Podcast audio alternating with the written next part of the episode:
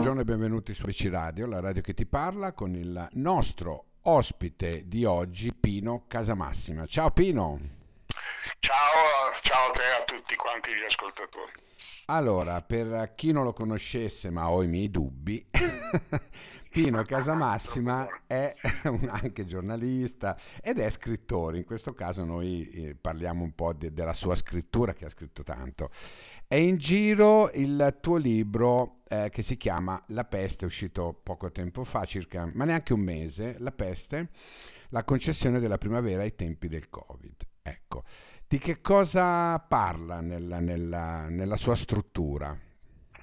Allora, allora, questo mio ultimo bambino, il 45esimo in realtà, siamo una famiglia affollata, nel senso che appunto il 45esimo mio libro, Eh, eh, in questo caso stiamo parlando di un romanzo, nasce, nasce eh, in maniera un po' strana, seppur coerente tutto sommato, nel senso che avevo scritto una- un racconto per il Corriere un anno fa, un anno fa, eh, subito dopo l'inizio della, della- della pandemia.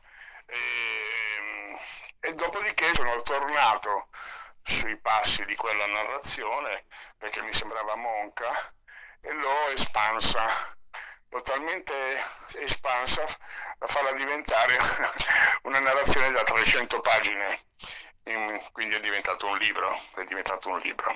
Ok. E questa idea, questa idea poi eh, si sostanzia eh, di una, una cosa molto particolare, e cioè mm, contestualmente avevo ripreso a leggere La peste di Camus, che avevo letto da ragazzo al liceo, e, però sottolineandone tanti punti, punti che poi sono finiti nel mio stesso romanzo, come una sorta di, di, di, di, di, di fra i vari avvenimenti, no? una, una, una suggestione in buona sostanza.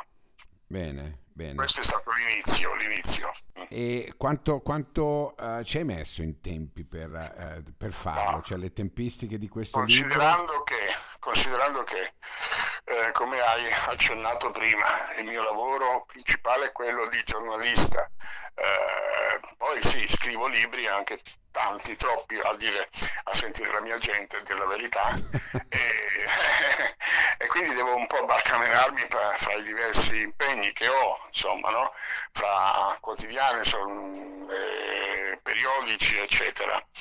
Peraltro la- questa pandemia mi ha privato di un altro mio se- settore, che è quello della narrazione teatrale, tratto appunto dai miei libri, perché non si può più andare in giro e quindi ciò mi ha, mi ha consentito di avere un pochettino di tempo libero in più.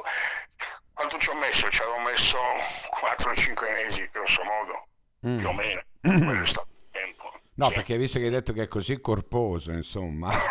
Sì. Chiedo scusa un po' di niente, niente, Sì, niente. sì, sì. E 4-5 mesi, volevo dirti, no? Allora, giornalista, scrittore, hai collaborato col giornale di Brescia e oggi sei Sono collaboratore. dal giornale di Brescia quando, quando ero in berbe proprio. Ecco, poi adesso sei col Brescia oggi praticamente, Sì, diciamo sì, così. sì, un loop, un loop un po' bizzarro nel senso che Brescia- il giornale di Brescia, poi un sacco di altri quotidiani, fin fine sono approdato al Corriere dove sono stato una decina d'anni e adesso quasi vecchiaia eh, o diciamo di una, di una diversa gioventù sono tornato come a casa accasandomi, scusate il bisticcio di parole, con Brescia oggi appunto. Sì, sì, sì. Senti, le differenze tra un giornale come il Corriere della Sera e Brescia oggi sono molte? Oddio, Brescia oggi eh, privilegia evidentemente il territorio bresciano. Eh, il Corriere eh, deve, deve gioco forza avere un respiro nazionale, Nazionale, Eh, anche, se, anche se il Corriere, come- così come gli altri grandi giornali, eh, Repubblica, eccetera, hanno le varie, eh, i vari dorsi eh, nei vari territori, eh, compreso quello bresciano. certo. Io sono passato dal Corriere al Brescia oggi per una serie di ragioni che è inutile stare qui a riportare. Va bene. Senti, allora facciamo un, così, un po' di passi indietro, no? Visto che hai scritto tantissimi libri tu, ma veramente tanti. Allora, ripetiamo che adesso c'è in giro La peste, questo, questo tuo ultimo romanzo, eh, che appunto parla di, di, di, questa storia, poi va a finire anche a parlare del Covid, ma non parla principalmente del Covid. Ecco, chiariamolo subito, giusto? Anche se comunque sì, sì, però vorrei, vorrei centrare poi tutto dimmi, sulla, dimmi, sulla, dimmi, su questo libro. Certo, certo. Perché questo libro che adesso è fuori, sì, sì, sì. Eh, che io devo far crescere, insomma, ecco. Certo, certo e è uscito da circa un mese, abbiamo detto, riferimenti... Meno, molto meno di un mese, molto è uscito meno. una settimana, uh, è uscito, guarda, è uscito il 6 aprile. Ah, per cui sono due settimane neanche, ecco, per cui riferimenti ancora non ne hai, no? Di come sta uh, reagendo, diciamo così, il pubblico. No, no, nessun riferimento, no. Okay. Ci tenevo, già che ci siamo, un attimo a parlare del, di quella che è il cuore di questa narrazione. Sì. Uh, se sei d'accordo. Certo, certo. Dunque, eh, al, centro, al centro di questa narrazione c'è il male. Così come per Camus la, la, la peste eh, la peste era rappresentata attraverso il male del nazismo che era appena stato sconfitto. Ricordiamo che la peste di Camus esce nel 1947, cioè due anni dopo la fine della guerra. Sì. Per me la pandemia, invece, questa pandemia ha rappresentato una specie di, una sorta di ribellione della natura alla devastazione del pianeta. C'è un passaggio, un passaggio nel romanzo, nel mio romanzo, in cui la natura si riprende i suoi spazi, cioè la sua aria, i suoi colori, le sue acque, eccetera, eccetera. Ci sono tante cose, da, si sono dette tante cose da baci perugina un po', soprattutto sui social, no? Durante il primo tempo, chiamiamolo così, della pandemia lo scorso anno. Torneremo meglio di prima, ricordate, no? Sì, Ce la faremo. Sono, si sono dette tante cose, tante cose si eh, sono dette. Sì, tante, eccetera, eccetera. Io credo invece che dovremmo riflettere eh, su una società che ha finito con il produrre più oggetti di quanti siano presenti in natura, come emerso drammaticamente da una recente ricerca. Cioè dovremmo riflettere su una iperproduzione che genera spreco e pattume. Ecco, di fronte a questo credo che ci stia mettendo questa pandemia. E comunque non usciremo meglio o peggio di prima, certamente usciremo diversi rispetto a prima, intendendo per diversità nuove forme relativamente sia all'economia sia alla socialità, cioè ci manca tanto, no? La socialità. Certo, certo.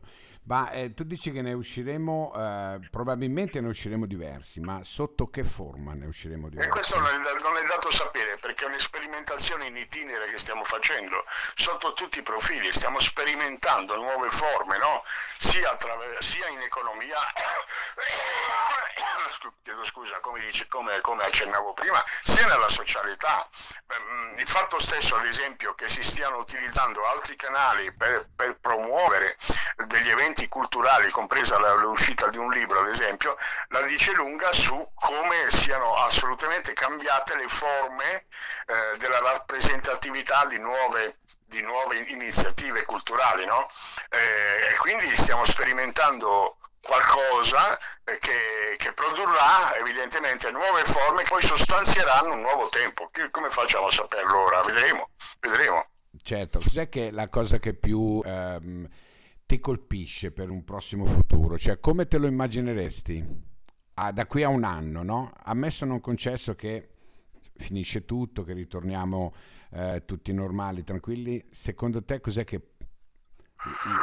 La, la, la cosa più evidente? sicuramente saranno, cambieranno eh, i modi con i quali ci si rapporta, no? eh, parlo della socialità.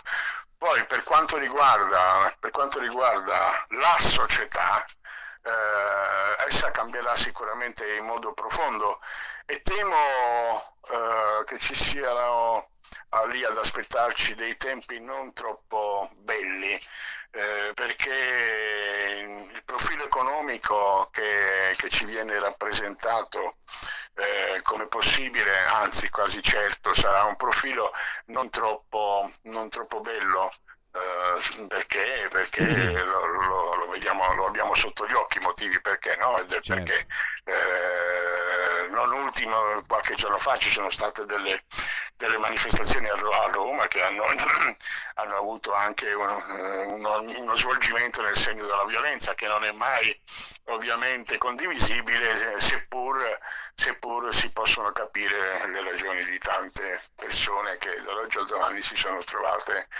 senza il cum panem.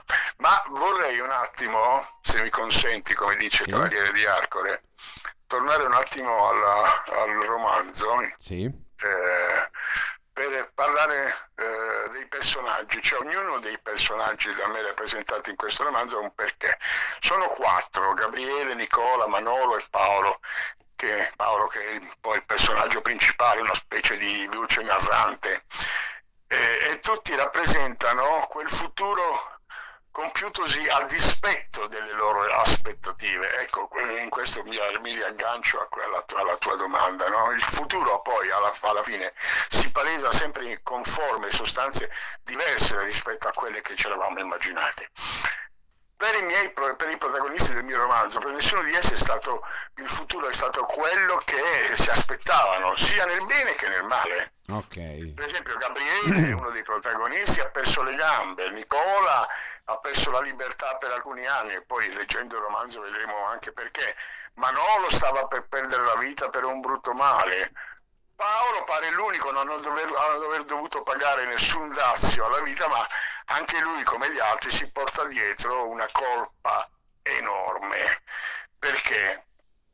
Perché ah, ah, in, in, in pratica questi quattro personaggi legati da una profonda amicizia cinquantennale si portano dietro però anche una colpa grave, ognuno di esse, una colpa compi- compiuta unitamente, tutti e quattro, vale a dire un omicidio però compiuto con un intento quasi nobile, come si scoprirà leggendo sì. il romanzo, ma omicidio resta. E poi c'è la figura di Luca, che è lo skipper della barca a vela in cui navigano in un, in un mare lontano dal male, dal male, che è sulla terraferma, eh, ed è una sorta del loro, di loro Virgilio dantesco, no? Però non ci sarà nessuna Beatrice a portarli in paradiso, anzi. Ho capito, ho capito. Senti, la copertina e, mh, hai partecipato anche tu? Nella maniera più assoluta no, non mi occupo mai no, delle copertine. Che, che, che mi dici eh, della copertina? come anche i titoli sono roba del, sono, attengono agli editori, alcune volte l'autore è in grado di, di far coincidere il suo desiderio di, titolo, di titolazione con quello dell'editore, tante altre volte no.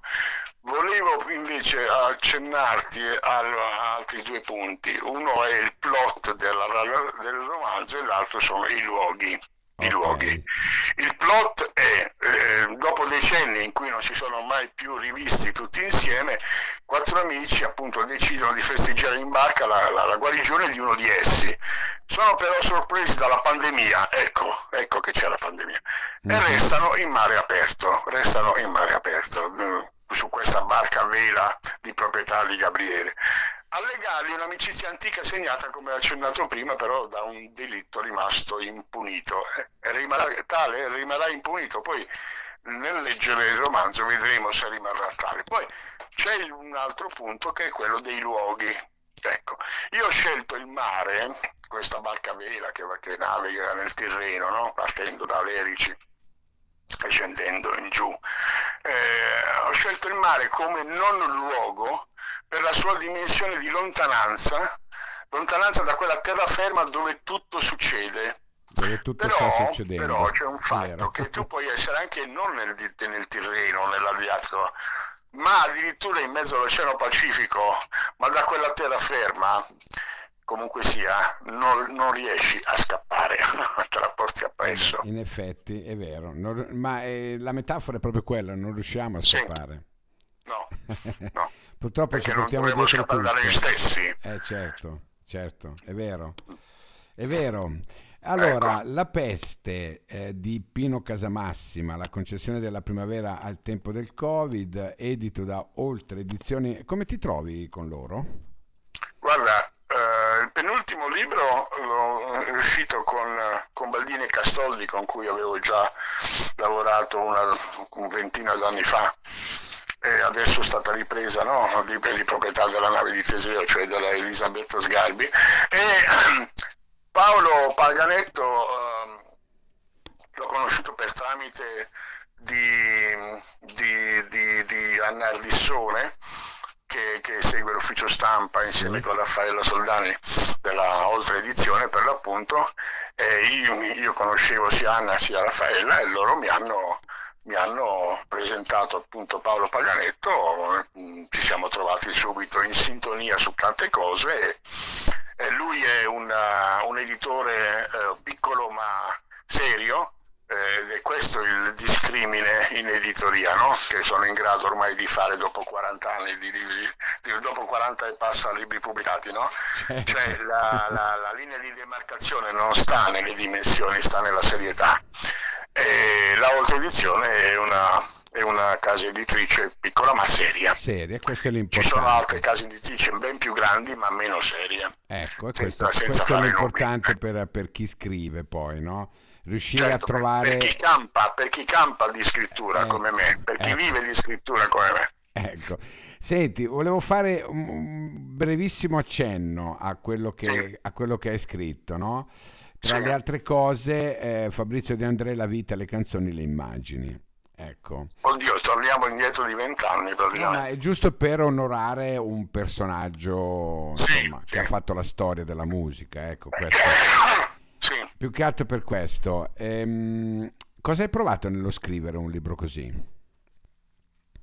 Oddio, io sono cresciuto a pane, latte e, e, e musica rock musica rock e cantautori eh, e studi ovviamente. Quindi fra i cantautori brilla di luce propria Fabrizio De André, ma non solo, insomma, io ho fatto tutta una serie, ho pubblicato tutta una serie di, di libri su, sulla musica d'autore italiana, eh, c'è Fabrizio, ma c'è anche, c'è anche, Francesco De Gregori, per dire, ce ne sono 7-8, mi pare che l'ultimo, l'ultimo, sia stato quello che ho fatto insieme con, con Luciano Ligabue, eh, pubblicato appunto ecco, pubblicato con Baldini e Castoldi, che poi ha pubblicato il mio penultimo libro, quello su, sul Tazio Nuvolari, uscito il 6 dicembre scorso. Certo, certo. Senti, ma cosa, um, quali sono le particolarità eh, quando si scrive un libro su un personaggio famoso, diciamo, quando si va ad, ad indagare anche, no? Perché comunque scrivere la storia, o bene, bene o male, magari poi gli aneddoti particolari, qualche notizia così, no? Come, come si fa a scoprire certe cose? Beh, con uh, indagini fatte sul campo le cose che io per esempio ho fatto, andando per esempio, se, se ci fermiamo a Fabrizio De André, sono andato a Genova a, a raccogliere testimonianze, a, ma anche di luoghi vissuti direttamente da, da Faber, eh, si fa ascoltando le persone che hanno che hanno lavorato con questi personaggi oppure si parla di, parlando direttamente con loro laddove certo. è possibile insomma ehm, però mh, tutto questo attiene a un mio tempo passato mi, mi occupo ormai di tante altre, di tante cose altre molto... cose vabbè sei un personaggio a 360 gradi Pino veramente e per me è stato un onore averti avuto qui nel, nel mio programma aver dato voce a una persona insomma così corposa e ti ringrazio e magari ti aspetto per il prossimo. Ce l'hai già una mezza idea? No, no, è più che mezza. eh, sto lavorando da un paio d'anni a un, ah. A un romanzo storico che, che riguarda una, una, una, un episodio della nostra storia contemporanea molto drammatico. Come eh, forse saprai, eh, io da una ventina di anni mi occupo quasi essenzialmente a livello di saggistica e di storia di, di, delle effervescenze armate che ci sono state mm. nel nostro paese da, dagli anni 70 in avanti, quindi terrorismo e, e lotta armata, eh, basta vedere mh, mm, libri pubblicati, libri basta, vedere, certo. basta su Wikipedia e ci si accorge subito di quelli che siano i miei interessi da una ventina d'anni a questa parte. No, no, ma sappiamo tutto, eh, sappiamo tutto, eh, guarda, li stiamo, li stiamo evidenziando. Il libro, cioè, quel libro che ho in itinere è molto faticoso, cioè l'avevo iniziato prima di, di pubblicare eh, la Tazio Nuvolari con, con, la, con, con Baldini e Castoldi, come dicevo, uscito a dicembre, e prima di pubblicare La Peste che è uscita una settimana fa. Eh, è ancora in essere appunto quel, quel, quel, libro perché è molto faticoso, molto lungo e, e necessita anche di, di alcune sentenze eh, passate in giudicato eh, a, livello di, a livello di Cassazione ed è quello che sto aspettando. Va bene. Pino, ti saluto, ti ringrazio e eh, ti ricordo che la, l'intervista poi è sul portale www.abcradio.it nella pagina dedicata agli autori, la troverai lì, sì. la troveranno tutti lì se volete risentirla e condividerla. Grazie, grazie mille. Grazie a te, grazie ciao, a te. Ciao, grazie, ciao, grazie. Ciao, ciao.